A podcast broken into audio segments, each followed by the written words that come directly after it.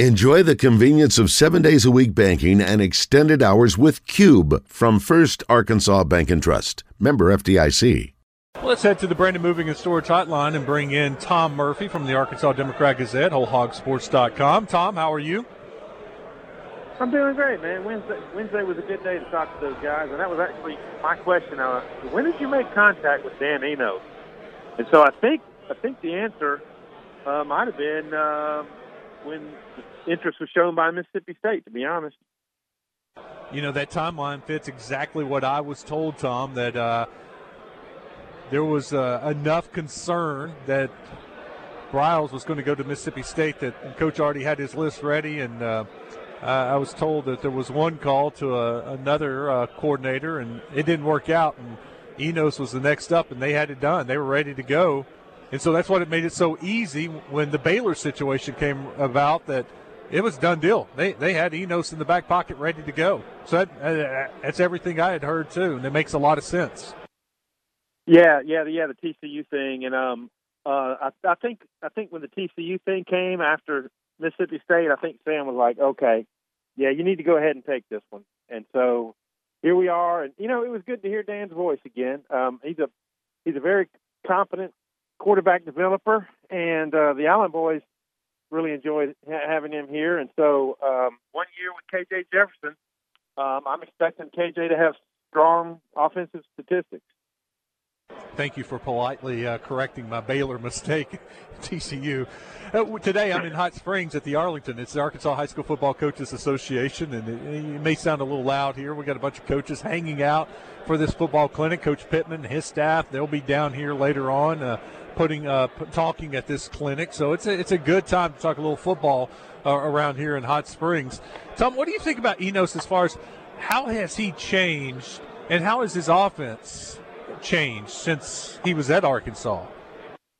Right. Well, I'm gonna I'm actually to write about that some this weekend. Um, you know what they did here, they called it pro style, and so that fit Bret Bielema's you know designs, and of course you know, they built up a big offensive line to do that with Sam Pittman, and they had very strong statistics in 2015, which was really one of the best offensive years in all of Arkansas football. But since then, you know, with the, the Alabama stuff he did, and then now at Maryland, if you look at some Maryland cut-ups, it's it's the RPO game where you where you mesh with the running back while you're reading, and and either give to the back or pull it, and you know, to, uh, Taulia could run it and um, I mean, it looks a lot like what Arkansas is doing, except um, I want to say isn't Taulia a left-hander? But anyway, um, it's just it's just a similar looking scheme what they were doing at Maryland, and um, I don't suspect there's going to be a whole lot. I mean, they got to get their verbiage across, how they read, and and you know how KJ interprets things pre-snap and post-snap. But uh, I expect it to be a relatively easy transition. Tom Murphy with us on the Brandon Moving and Storage Hotline. We also heard from the uh, new defensive coaches. Pass defense was a sore spot last year. How do they plan on attacking and fixing that? Well, um, you know, Marcus Switzman saying all the right things. You know, being intentional about you know your eyes, your footwork, all your your technical skills. Um, and you know they've got to get some some talent in here. Uh, for whatever reason, they lost a ton of guys, you know, including Jalen Catalon off last year's team, and um, even though they're returning some some key talent in uh, Dwight McGlothern, Hudson Clark, Malik Chavis, and, and there's some others. Um, they've got to they've just got to get more guys who can who can contribute, uh, so they can so they can play man defense, so they can run rush more people.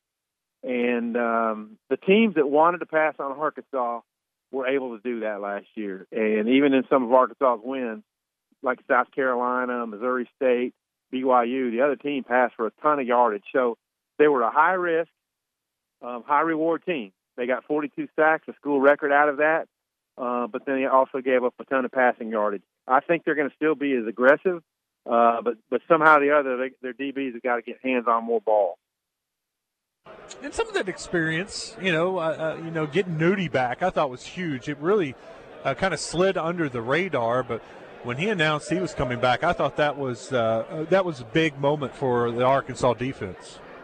Yeah, great point, Wes. You know, I, I actually thought that you know, I expected him to go, and um, so it, it's a huge.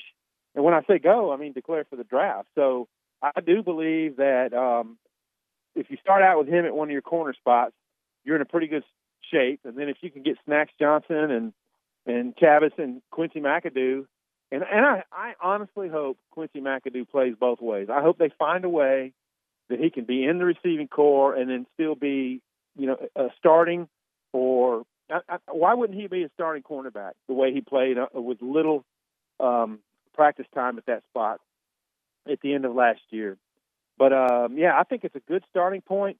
And if their linebackers can be productive and, and they can get themselves a pass rusher, I don't see why they can't make improvements on defense. Any word on McAdoo? Has there been any more talk about his plans or their plans for him? you know, as of Wednesday, he, he's still working out with the DBs. Um, you know, in in um, winter conditioning stuff, he's doing it with the DBs. Uh, but if if he was a mind to, like, if he really wants to still be a receiver, I think I would find a way. And I know one of them can take you away a little from the other, but I think it would be a great recruiting point. I think Quincy McAdoo could also be a guy who makes a difference for you in the receiving corps, um, and we'll see how those guys work out. Uh, but I don't, I don't see how you'd want to pull him off defense. As good as he was, like just being competitive. You think about the, the interception in the Liberty game; they don't have a shot if he doesn't pick that ball off. And um, and he had a pass breakup for, that was for a touchdown in either that game or another game, and he was just he was just feisty, um, and you need that at cornerback. Yeah, I was looking at some highlights uh, last night, and uh, one of them was a. It may have been his first interception, but it was an interception where he basically just took the ball away from the receiver. It looked like the receiver was going to catch it, and he just dove in under, underneath, picked it off, and took it away from him. And that's just he's, yeah, he he's did. a playmaker. He is. That was the Liberty game, and and I think they had just picked off KJ uh, for the second time that day, and it was a play or two after that. Uh, without that, you know, Arkansas goes down and scores a touchdown. I think they were down 21 to, um, gosh, uh, maybe five at the time when he picked that off, and they went down and scored, and then you know got the ball back. But um, absolutely, the, the receiver had leverage on him, and he just undercut him and took the a ball away on an outcutting route, and you know how many how many other times you know we saw McGlothern do that in the Cincinnati game, but uh, how many other times did we see picks of that? You know you, that you show that much agility, instinct, and all that, and just desire. Yeah, that's enough for me. Just that ball hawking ability to to have somebody that can do that, who's a true freshman that's being taught the position at the college level. I know he played defense in high school, but to me, that's something special you have there. You got to take advantage of that. Yeah, you do. And so you hope that Snacks Johnson uh, is a contributor at cornerback. I mean, Malik Chavis is going to be interesting because I think he, he can play them both. So we'll see what they do with him and who becomes their primary nickel and all that kind of stuff. But um, if you've got McGlothern um, and, and you've got McAdoo and and Johnson, you've got the makings, I think, of a decent cornerbacking group. And then obviously, you know, Clark and some other guys have got to fill into the safety and nickel spots. Tom Murphy with us on the uh, Brandon Moving and Storage Hotline. Tom with the Arkansas Democrat Gazette and WholeHogSports.com.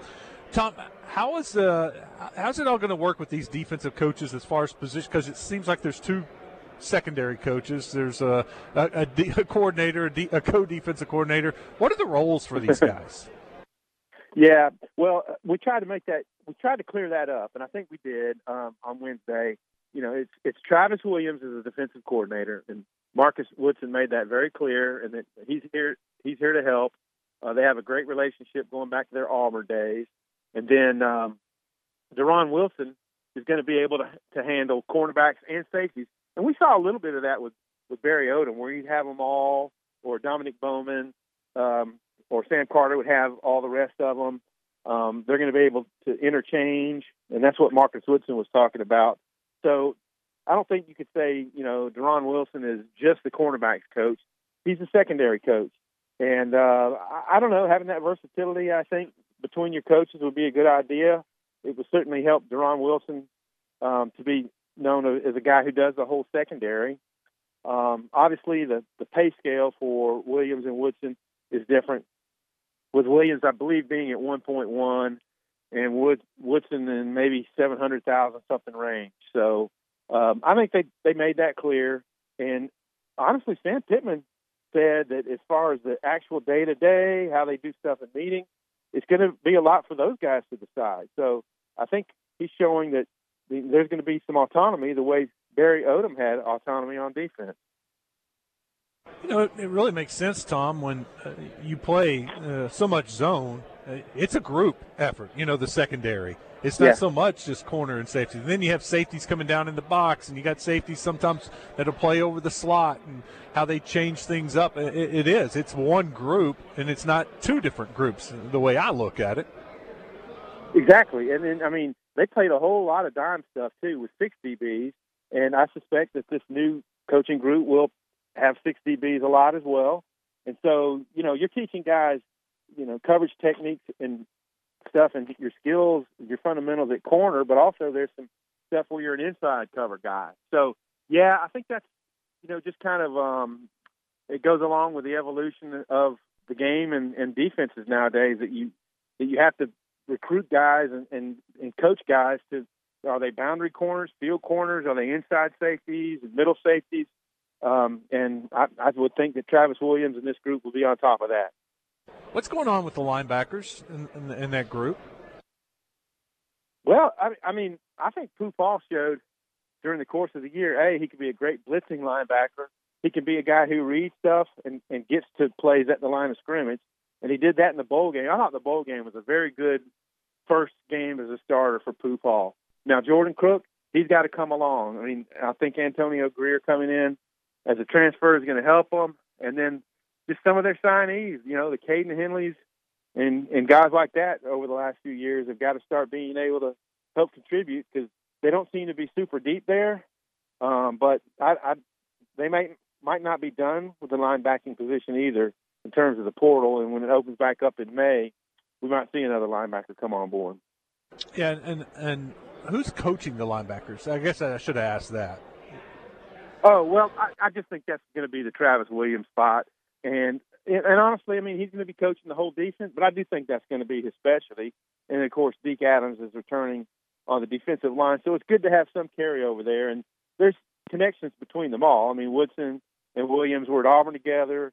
Deron Wilson played at Southern Miss when Deke Adams was coaching there, and Ben Sowders, the uh, strength and conditioning coach, was also at Southern Miss for one of those years, I'm pretty sure, one or two years he overlapped with, you know, the both of those guys. Tom, thanks, man. I hope you have a great weekend. We'll talk about the uh, Super Bowl next week with you and uh, anything that pops up in between. Sounds good, man. I look forward to talking to you then. Take care. Tom Murphy with us on the Brandon Moving and Storage Hotline.